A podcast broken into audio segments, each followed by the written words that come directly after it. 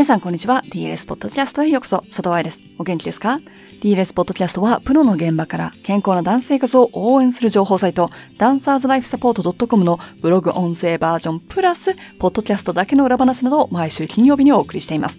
今年から始めた月1勉強会も先週終わり、ボディコンサークルも残すところあと3回残ってる状態になりました。だいぶ年末らしくなってるなと思うんだけれども、1月2日より冬セミナーを行う DLS では、冬セミナーが終わると、ようやく明けましておめでとうございますという気持ちになれます。そんな DLS の裏話や気持ちではなく、今日はね、先週の続き、嫉妬心についてお話ししていきましょう。先週は嫉妬心というのは、可愛い負けず嫌いの子の感情ではなく、相手の不幸を喜んだり、相手を不幸にしようという行動を起こしてしまうかもしれないんだよということを学び、でも、ダンサーには嫉妬しやすいシチュエーションがいくつかあるから例を見てきました。今週は先生の嫉妬心について、そして嫉妬している自分を見つけたらどうしようかについて考えていきましょう。では、本文です。嫉妬心を味方につけて踊ろう。パート2。今までダンサーのことをお話してきたけど、バレエの先生でも嫉妬心をコントロールしなければいけません。というか、バレエの先生こそ嫉妬心への理解が必要だと私は思います。特に自分のスタジオの生徒が減ってきている。新しいスタジオなのに生徒さんたちが続々とコンクール入賞をしているのを見て悔しく思う。昔はこれくらい生徒がいて、これくらい留学してたのに最近結果が出なくて焦っている。それぞれ対処法や考えることは違いますので、DLS の個別セッションでは、その人、スタジオ、シチュエーションに合わせて改善策を考えていくのだけれど、今日は嫉妬している先生が生徒に与える悪影響を考えていきましょう。研究に出ていたように、心に痛みを抱えた人は、その痛みを軽減するために、他人の不幸を喜んだり、不幸そのものを引き起こそうとする非道徳、非建設的な行動をとる場合があるんでしたよね。自分が劣等感の塊、今まで競争世界でしか生きていないから、それ以外を知らないという人が指導していたとしたら、他のスタジオの生徒さんがコンクールで失敗したのを見て喜ぶ。そんな先生の姿を見て生徒は学ぶ。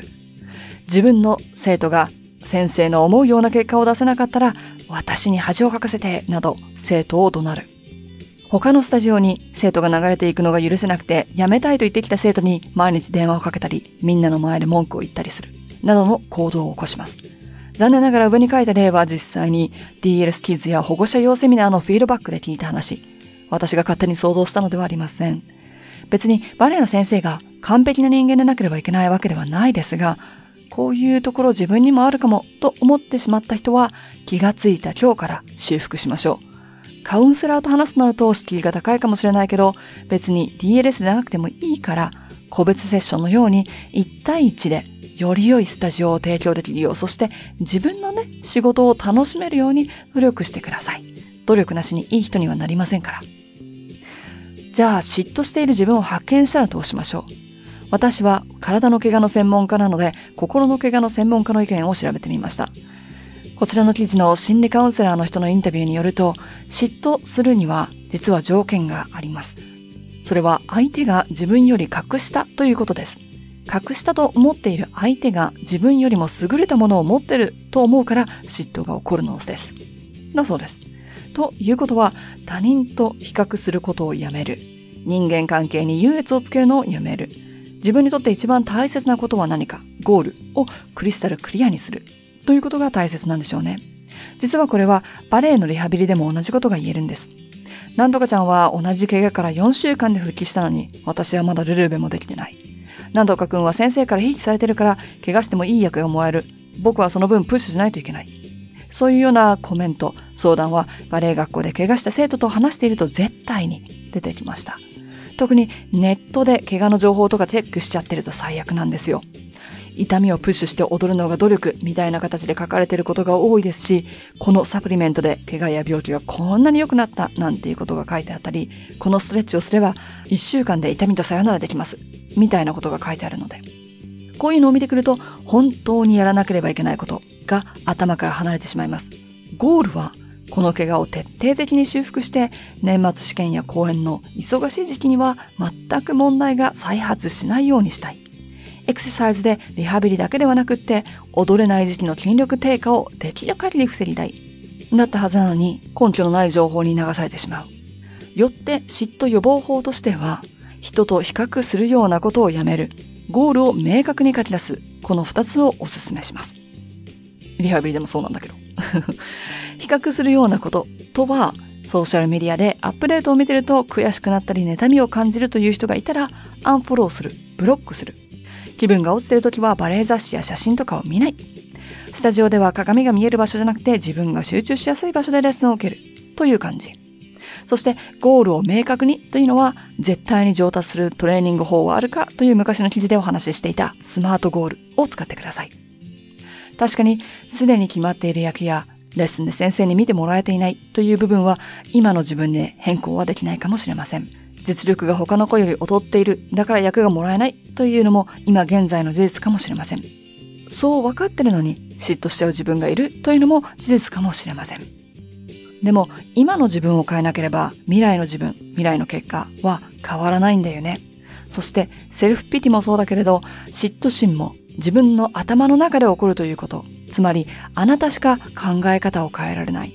確かに考え方の癖を直すのは難しいかもしれないけど不可能ではありません。同じことを繰り返していたら同じ結果しか出ないのだから10分タイマーをかけて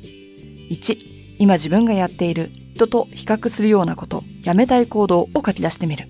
2、今の自分のゴールを明確に書き出してみる。だけやってみてください。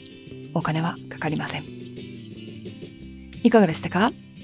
バレエ学校の勤務を終えて以来、ダンサーよりも先生と仕事をする機会が多くなりました。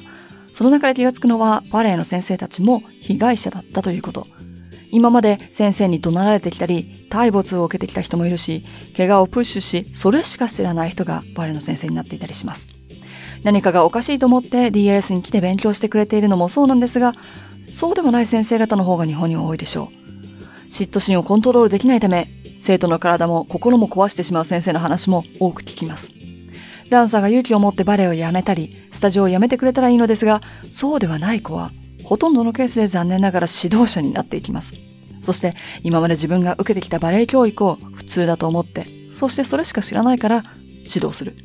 私はこんなに辛い思いをしてきましたというのに同じことをやってるとか、私はバレエが嫌いになっちゃったんです。でも指導は楽しいんです。というけれども、指導内容は自分がバレエが嫌いになった方法とか、この負の連鎖を止めることができないんですよね。来年もより多くの悩めるバレエ教師の皆さんをサポートできるようなセミナーやワークショップを提供できるよう DLS 私も頑張ります。それが最終的に多くのダンサーをサポートする近道になるはずですから。さて、来週のポッドキャストでは12月15日のメルマガでお送りする予定の2021年リフレクションシートについてお話しします。ミニワークショップな感じで自分を振り返る方法をその PDF とともにお話ししますので、まだ DLS のメルマガに登録していない人は15日の前に急いで登録して無料プレゼントであるリフレクションシートの PDF をダウンロードしてくださいね。ちなみに1月1日には2022年のゴール設定についての PDF もプレゼントしますので、そちらもお楽しみに。